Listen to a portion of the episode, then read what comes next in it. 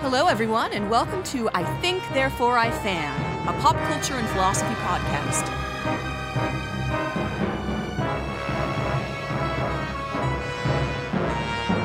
On this podcast, we'll explore the most compelling philosophical themes as we find them in all of everyone's favorite fandoms.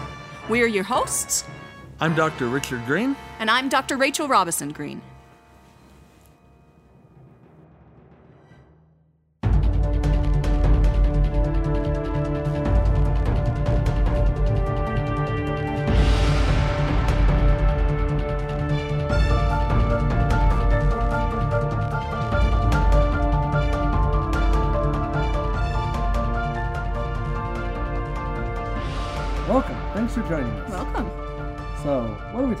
This week, Rach? True crime and philosophy. True crime and philosophy. Yeah, that's a great topic. Um, there's lots of true crime in philosophy. So, I've actually made a list. We can just tell people up front um, the topics we're going to talk about. So, the whole Kripke, Ruth Barcan Marcus affair, Wittgenstein shaking the, the poker from the fire at Karl Popper.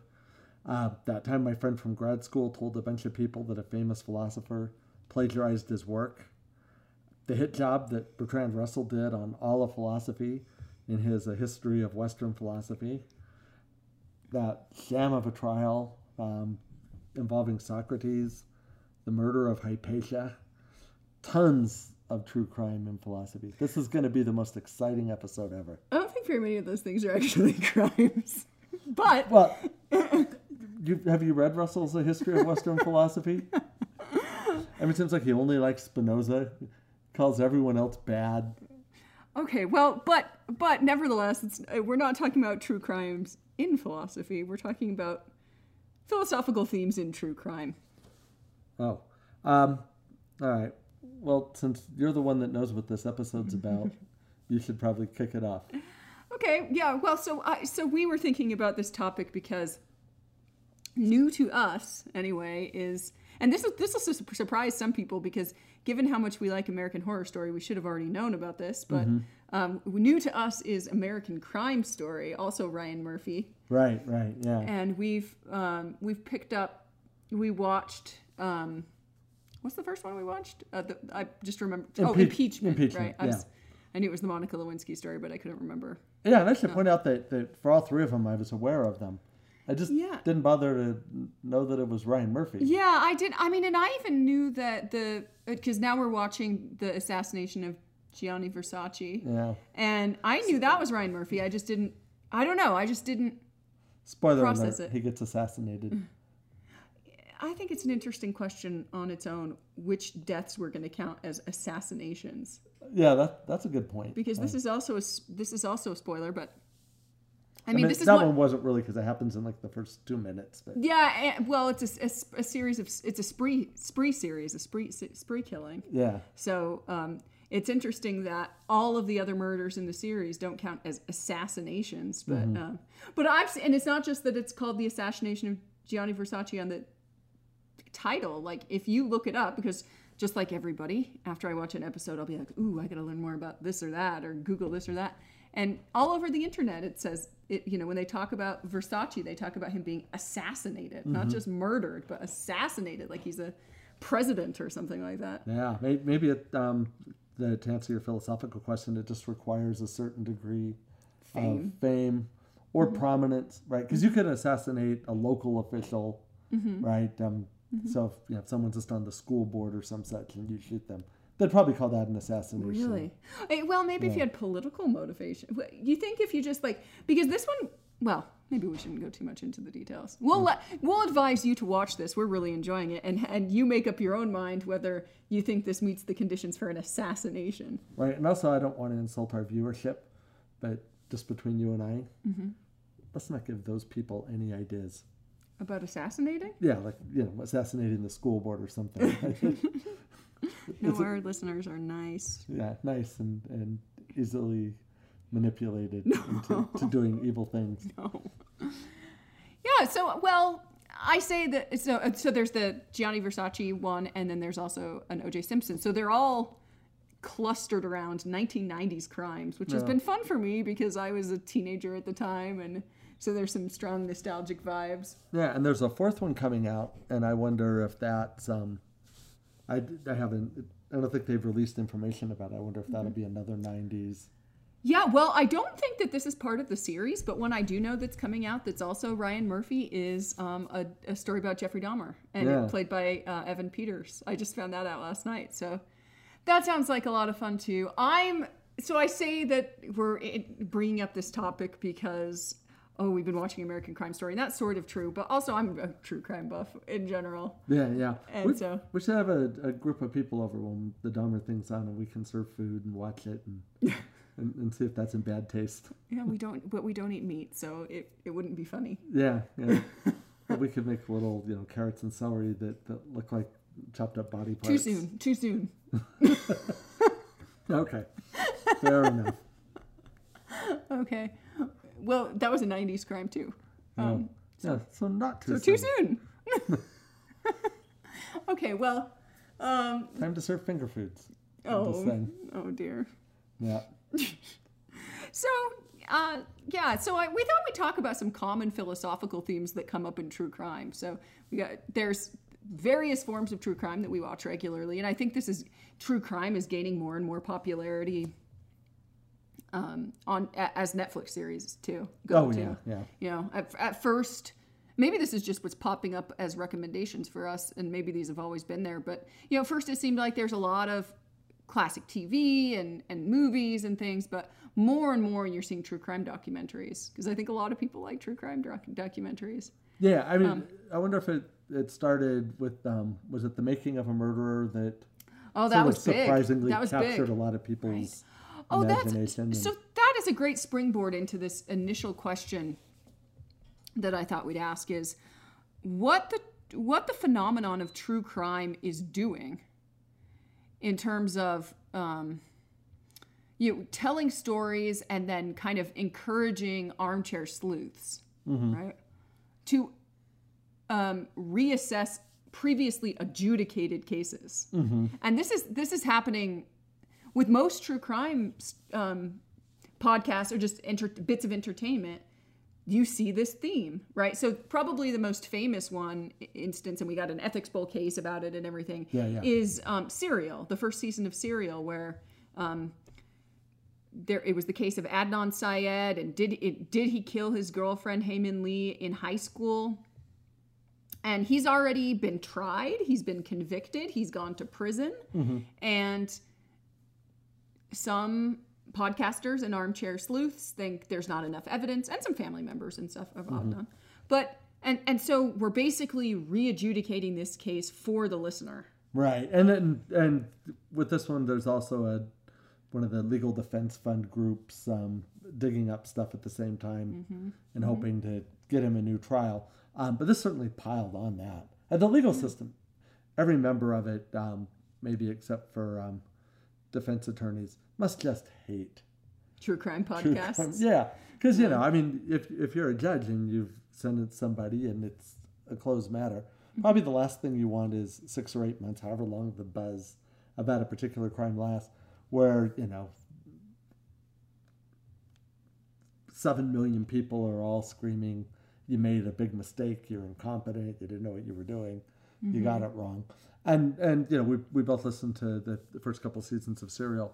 Um, and um, you know, my take there was they did a really good job of sort of manipulating the listener into coming to a particular conclusion, right? In in both cases, um, and I don't know how well that corresponds to the facts, right? But Yeah. you know, it's it's like getting your news from, you know, a, a news source that um, you might have a little confirmation bias towards, right? That's true. Although I did think that Sarah Koenig in Serial was oh, the whole time like I don't know, maybe yes, maybe no, right? I, I didn't I didn't find her to be particularly biased. Yeah, I, and I didn't think they were being intentionally manipulative, but most people I thought came out of the first season thinking um, that, um, you know, Adnan was um, deserving of a new trial. And the second season, um, and actually I think that was a real service because I, I think there was a smear job involved.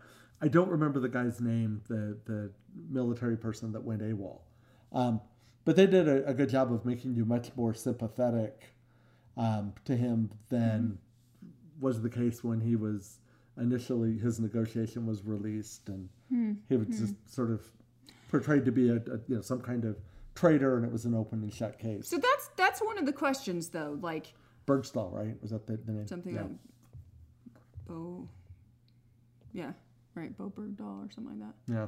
Um, yeah. So anyway, um, I, I, that so that, I think that what you just said raises these questions about is this just a form of investigative journalism like when when podcasts because some some of the podcasters like Sarah Koenig and, and you know spin-offs of this American life and so forth are going to do a pretty great job. But then there's there are other podcasts that um, you know some really excellent that you might also think could do do a good job and some less excellent that uh, you might think encourage conspiratorial thinking that so think about the the adnan case that um, you know uh, i think it this kind of raising of re, re-adjudicating the questions encourages people people's tendency to want to know someone something that everybody else doesn't or to notice something that everyone else doesn't notice. Mm-hmm. and that's the same sort of thing that goes on with conspiratorial thinking is like ah oh, here's this bit of evidence that the prosecutor didn't recognize or the cops didn't recognize or the the jury didn't recognize and i alone or me and the other podcasting audience right. Recognize it. all those idiots but not us because we're critical thinkers yeah so i wonder. Yeah i wonder. Um and then, you know, in contrast, um, we watched that series last summer. Um, I don't remember the exact name, but it was something heist, right? And it was three oh, or right. 4 mm-hmm. different crimes. Um, and that didn't seem anything like investigative journalism. It mm-hmm. just seemed really voyeuristic. Here, you're going to mm-hmm. watch a crime unfold. You're going to watch mm-hmm. somebody lose their crap, or more than one people. Some people are going to shoot their friends. It seemed mm-hmm. like every, mm-hmm. you know, each um, of the the smaller series and the larger series, um, you know, had somebody whacked out on drugs, and you got uh-huh. to see that. Yeah, and, yeah, yeah, yeah, yeah. So I also the, one of the other kind of major philosophical themes that comes up in true crime. Now, first of all, I think a lot of true crime is very surface level, but then there's mm-hmm. some really good evaluation out there. Um, uh, but uh, but like so if you just watch investigation discovery mm-hmm. or i've been binging and this is dumb but when i need to like just relax and not work on philosophy and you know just watch something mindless while i exercise or something i have been revisiting uh, true crime shows from the late 90s and early 2000s so like um, city confidential cold case files these kinds of shows and they're not substantially different than the way they are today, although you can there's some dated elements that don't hold up. But one theme that you see consistently throughout those shows and through the shows on uh, investigation discovery is this retributivism theme that almost as if cases are never complicated, you know, that the goal of the criminal justice system is retribution, mm-hmm. right? And so so let's say that a the, the story starts with um you know some some like pedoph- some, somebody jaywalks. No. No, worse worse than that. some pedophilic, you know, child molester picks up somebody's kid, mm-hmm. and the kid is dead. Right? Let's say the kid dies. The kid the kid is murdered. Um, and oh, you know, on cold case files, it's it's solved 30 years later, and now finally there's been justice, and this relies on I think a lot of false assumptions about what justice looks like. It's just a very fictionalized account of the way mm-hmm. that these things work. Right. And there might be interviews with the family members and they get their closure and that reinforces the idea that retribution that's and that's what this whole yeah, thing's been about the whole time. They love a soundbite that says I'll never forgive them. Or they love a soundbite that says they got life in prison, but I feel that justice wasn't done because they should really be dead. You know, there, yeah, there's there, you know, where I, I, actually think it would be it would make for a more compelling true crime story if you recognize the complexities of the situation. Right? That's not to say that people ought always to forgive people who've perpetrated crimes against them, but um, you know, so I mean, this this is really relevant to uh, to Martha Nussbaum's new book on anger and forgiveness. That um, sh- she says that when we have this kind of eye for an eye attitude, it's often based on several false beliefs, and one of these false beliefs is that is the pay what she calls the payback wish. That somehow uh, when retribution happens that that the person who's been harmed is somehow going to be paid back the, mm-hmm. for the injustice that they've suffered. When really you know losing a child to go back to my example is the worst thing that could happen essentially. Uh, that's how i feel anyway. And it, it's not undone when somebody's punished for it. Right, right in right. any way yeah right, right, Um, so so it's not like it's not like you get your child back. It's not like your child comes back to life you know or, or whatever. It's just now this person is behind bars. Mm-hmm. yeah and and so the, the victim's family gets a momentary momentary bit of satisfaction or they mm-hmm. say good or something like that. Yeah. Um, and that's presented as sort of equivalent, right? It's it's the eye for an eye model, but mm-hmm. you have to be sort of snickered into believing that those are literally comparable things. And I think they they particularly love that narrative when the case is a cold case mm-hmm. because it's like after all these years the retribution. Family's been waiting and waiting right. and waiting and they've so instead of like telling a story where after all these years there's been some forgiveness or there's been some perspective change or there's been some you know all sorts of com- complex things might be going on in the minds of people who have dealt with the consequences mm-hmm. but they're always portrayed as if the only thing that could make them whole is punishing the criminal. Yeah yeah. As severely as possible. Right right. But not killing them depending on how you feel, or killing them depending mm-hmm. on how you feel. Yeah. Right. As if it should be up to the family. Yeah. And they and they maybe almost certainly find families that um, are you know pro death penalty, and then the criminal doesn't get it, yeah. or the criminal does, and they find families that aren't. That, I'll tell you, that almost rare. never happens. Yeah. They, they they love the retributivist element as part of the story. It's it's playing to a certain drive, I think. So relatedly, there's this phenomenon in true crime about um, the truly innocent victim, mm-hmm. which is a, you know they, which is a really weird and unfortunate phenomenon because you know if you are murdered you're a victim you're a victim yeah. right like like eh, you know it was if you're murdered it was wrong for someone to murder you right? yeah i know and that's that's i mean you're going to talk about this but it, it strikes me as based on a narrative that would just make you sound like a horrible person if you said it out loud. Right, right, you know, right. Who are truly innocent people? Yeah. You know what? What religion are they? What? Mm-hmm. What's their skin color? What? You know. Yep. Mm-hmm. Um, what do they do what for a living? Right. Exactly. Exactly. Because you get, you know, because when someone says, right, exactly, when somebody says this is a truly innocent victim, compared to who? Right? Mm-hmm. Like who who isn't a truly innocent victim? Exactly. Right. I mean, so we thought Betty was truly innocent, but here's some footage of her smoking behind her high school. Um, oh yeah, I was just listening to one the other day where it was like, well, um, so what it what had happened was, sorry, this is gruesome, but there was a high school student who went to meet up with some friends to smoke some pot and I don't know what else, maybe some meth or something, and um, so she got really wasted, and the three guys took advantage of her and then murdered her. Mm-hmm. And, but as the story unfolded, you know, they were doing a whole lot of unpacking that, like, this and then but the parents found out that their daughter wasn't who they thought she was. I mean this is a teenage kid right, right and then right. and so all of a sudden you're they supposed to shift pot, your perspective. except for ours.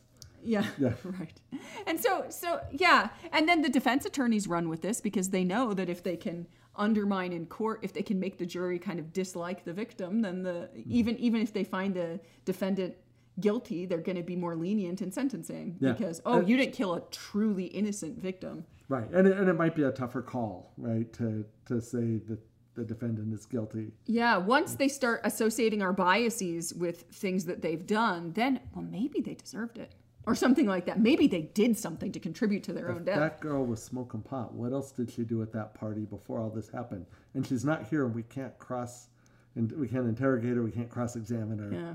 We'll never know. Mm-hmm. For all we know, she got really high and said, kill have, me. have your way with me and then murder me. Right. You So of course not. in right? the minds yeah. of jurors, yeah. Right. So and and the same thing comes up with like, uh, and this this is what facilitates this and makes it easy for people is.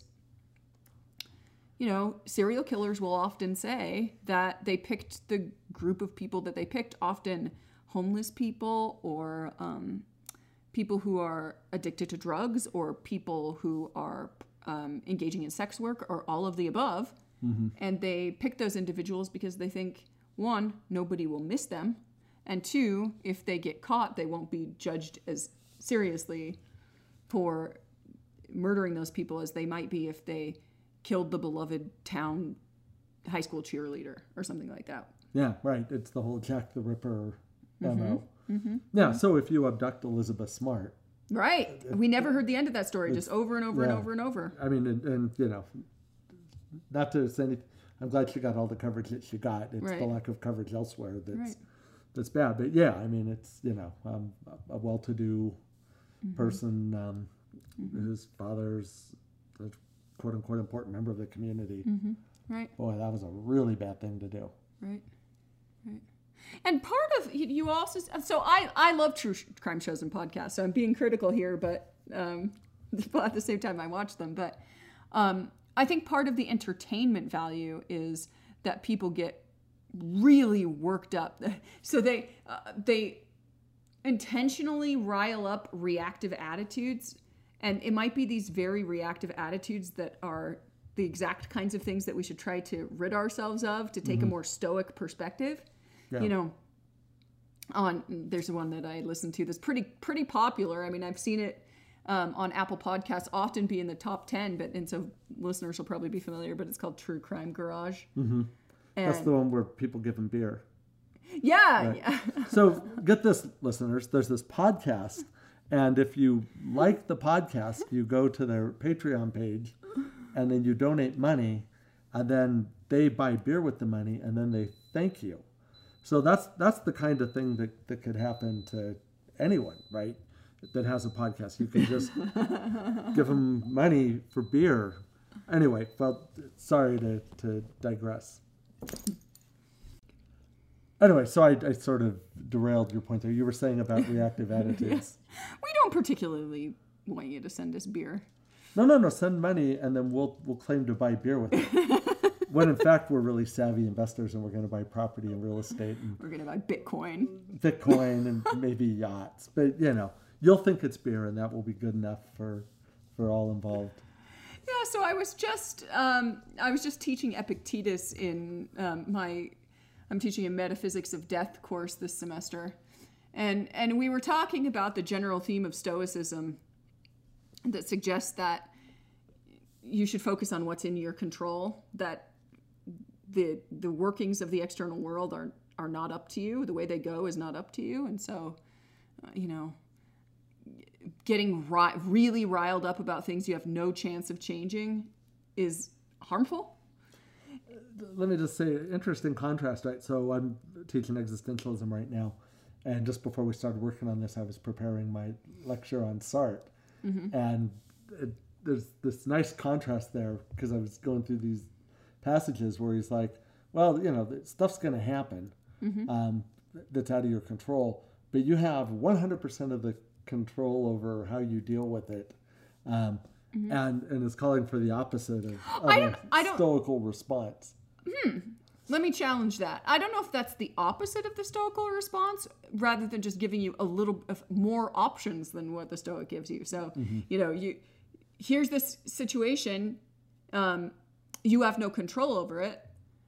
Uh, the the the Stoic would argue, so don't be worried about it, and gives you kind of one advi- one bit of advice, and that's a bit of advice that is also open to the existentialist. Like one, you just have more choice Yeah, yeah. as an existentialist. You you can take the Stoic approach. That's one one direction yeah, right. you can It- go. I agree. It's an option, but it's definitely not a things are out of your control, so automatically So it entails that response. don't. Yeah, You don't, actually don't have worry. It's like, creative mastery oh, over oh yeah, you, you can just go, you know, nuts over the littlest things if you want. You can save your big responses for the big things. right. Um, but no matter what's going on around you, there's some sense on Sartre's view in which you're kind of responsible for it. You're responsible for how you perceive it and how you respond to it. Right. So World War II, your fault, right? If, if you find yourself in it in a, in a really weird way. you take ownership of your own of your Yeah, own yeah. response yeah so but and, and so maybe just the further advice offered by the stoic is yeah well okay you have creative control over how you're going to respond but the healthiest way to respond is to not let certain things rile you and so i think you know in the case of like true crime garage that um, they even have shirts made up use for as merchandise for that show using some of the phrasing like the really hyperbolic you know piece of shit Yeah. of phrasings. Sorry, folks. Yeah. Um, and because that's one of the like this guy's taglines about when they were talking about criminals, and um, so th- they really get a lot of mileage out of. You know, he gets worked up about these things he couldn't possibly change. These are crimes from 20 years ago, right? Yeah, right, He's right. getting, um, and in fact, one example that I'm thinking of kind of is in. res- I was thinking also in response to what you said earlier, which is like, oh, pot um, prosecutors must hate um, true crime podcasts because they get people to think about crimes differently than the way they've been adjudicated. But I think actually, you know, I was thinking about some cases where, yeah, defense attorneys probably hate them too sometimes. Yeah, only if it's their client Yeah, getting the retrial, then that's another round of bills. And, I remember um, that there was there have been I've listened to lots of podcasts on Casey Anthony, you know, who allegedly killed her kid, but was got off on it, right? yeah, Didn't, yeah. um, did not was was not convicted of it. Yeah. Sorry, um, and and uh, uh, you know everybody all across you know, the, people who are not there to hear the evidence and are all convinced that she's guilty. I, for one, am just suspending judgment on that. But her must her life must just be hell because so many people i mean this is one of the cases that this guy gets really riled about mm-hmm. even though he has nothing to do with it has no control over it is that case Yeah. Well, I'm glad her life is hell, given what she did. Oh, but wait. that's the whole point right so so these these reactive attitudes can like of anger and resentment and and, and these kinds of things can be unhealthy for the person experiencing them but they're not super healthy for society either and yet true crime true crime encourages them yeah, that stirs up the the crap and I mean, you might think that it it like encourages these. I'm thinking of the crowd in Beauty and the Beast that are kill the beast to these big these witch hunt type of you know if they've made up their mind in advance because not all true crime podcasts are about past crimes or crimes that have already gone through the court system. Plenty of them are about what's the most recent one, Gabby Petito or something like that. oh, I'm not. Um, Oh yeah, yeah, yeah, right, yeah, that, that that's all over the news. Um, I might have. I'm sorry if that name isn't correct. Anyway, that just came into my mind. Um, but uh, you know, nobody's. Oh, I remember before they found the the the alleged killer um, dead of suicide, right? Mm-hmm. But prior to them finding him, people people had already completely made up their minds about what had happened before hearing a shred of the evidence right, right. and th- th- that crime was all over true crime podcasts and and you know speculative shows and and things like that and and so those are the kinds of cases where defense attorneys are probably like oh crap mm-hmm. Yeah, right. And if you're on a jury and you've been second guessed after the fact, you got to be, even if no one's talking about you, it must still just kind of feel like a kick in the teeth, mm-hmm. right? You've spent mm-hmm. your 12 weeks, your 20 weeks, your more than a year, depending on the mm-hmm. trial. They're, you know, doing your best to come to an informed decision. And suddenly all these, you know, highly qualified internet sleuths that did their quote unquote research now know more than you do. yeah although I, I i i was watching one the other day that that you were glad so that there was this um, doctor small town doctor who was making medical decisions for patients and one of the the the patient's members of a patient's family who the person was about to die and um, the doctor was providing them with care uh, thought that the doctor gave him a shot that gave their loved one a shot that they shouldn't have gave them. And what does this guy know, right? He's not a medical expert or anything, but he people didn't like the personality of the doctor in the town, mm-hmm. so he was tried and convicted, and then ultimately he was let go early in all this, and, and I think they ultimately overturned his conviction. But when they were interviewing the juries, the jury, the jury members were like, "Well, I didn't like that guy because he thought he was smarter than us. He thought he was better than us." And I, I was, I'd never heard an interview with a jury that I thought, "Wow, I think they probably got this one quite wrong." Yeah. so, Um, well, so it happens. and then sometimes, yeah, and they deserve the whole world Right. second guessing them Right. and so forth. Sure.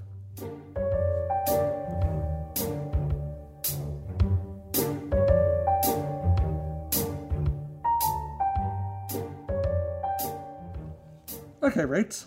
What are we liking this week? Well, we've already said that we're enjoying the American crime stories. We've just finished impeachment and are on the assassination of Gianni Versace. Yeah, and we'll be on to the trial of um, O.J. Simpson right Pretty soon, that. I suspect we're we're burning through them. Yeah, this is this is fun. Um, so recently we watched um, three fifths, I think, of um, a story called "The Way Down," um, and that's because it's um, they've only released three, and then the next two are gonna be sometime next year. But that was an interesting um, documentary on um, HBO about um, a woman who runs a sort of culty church, um, and their angle is Christianity slash weight loss, um, and uh, lots of really bad stuff happens there, right? And it's a it's a true story. Um, the the things that they get the people in the church to do, standard cult thing, they rule with an iron fist. I don't want to spoil it um, too much, but I thought that was um, completely captivating. HBO's really getting they're getting their a lot of bang for their buck with cult stories. Yeah, These right. days. Yeah, that's that's their their. Was shit. that well wait, was that what was that the network that um or was that on Showtime? The the uh NXIVM cult? Do you remember? That one was Showtime. Oh, okay, But okay. but HBO's been doing doing plenty of them. Um, yeah, so that was that was the vow, The Vow, that's uh, right. which was was also really good. And now that I think about it, I think the vow was on HBO. Hmm.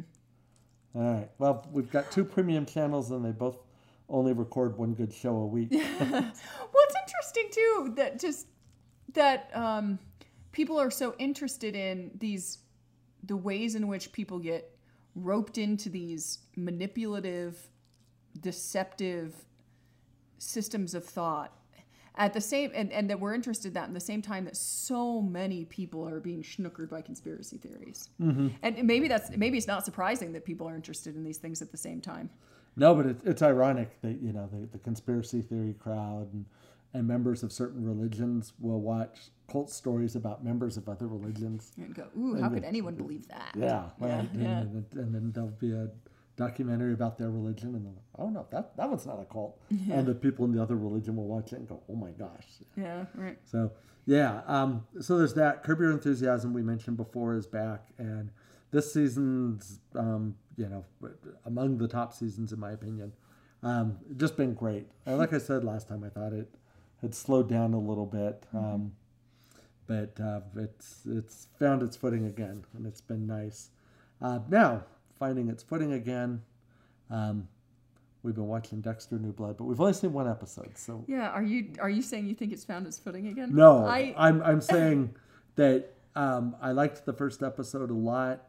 Um, Dexter peaked around season four, um, you know, with Trinity Killer, and then the season five wasn't bad, um, and then it, it got really bad, and so now it's an open question whether the new season is going to be as bad as it was, or will have found its footing. okay, my prediction is that we're going to have to do a lot of suspending of disbelief and that it's because I, I I I already was a little dubious of the first episode of Dexter actually of the new the, the Dexter Mm-hmm. I didn't think the first episode was great. I thought it was, it was fun to see those characters again. I love Michael C. Hall, but whether I thought Yeah. anything clever was going on, I don't know. I, Yeah, yeah, I, I'm, I'm with you. The jury's out. what I can say is I don't think I saw anything bad yet. I mean, it, it could mm-hmm. turn into something bad. It mm-hmm. could fail to be good. But you know that that second to last season with all the religious iconography and um, was just so awful and forced. Well, in part because that just no serial killer operates like that. That was just completely fictionalized nonsense. The- Mm-hmm. Not that anybody, not, not that any serial killers function like Dexter either, but the religious trope of the serial killer is particularly silly. Right, right. Um, So yeah, so I yeah I, we haven't seen anything great yet. I'm just kind of hoping it'll be good old season three quality Dexter. yeah. Um, but we'll see. I, I'm enjoying watching it, even though we've just seen the one. Um, saw Dune in the theater, um, and you know I'm sort of comparing Dune to um, the movie that I saw, you know, when I was in my late teens or early 20s, um, the David Lynch version. And and my impression is liking this one more, and I liked that one too. Um, but the the comparisons over so many decades hmm Hard to make. it's it's it's hard to make. I'll just say this: um, whatever they're doing with this one, um, you know, it was, it was the first half of it, and the second half's going to come out in a year or so. Um, that was really good. yeah, um, I liked it. You know, just quality all the way around. Um, and then I've watched an ungodly number of documentaries the last few weeks, but um, th- there I think is no reason to um, to go into that here.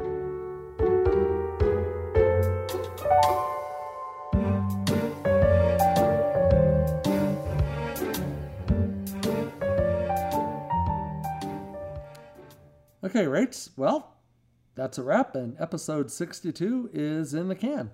We'd like to thank everyone for listening.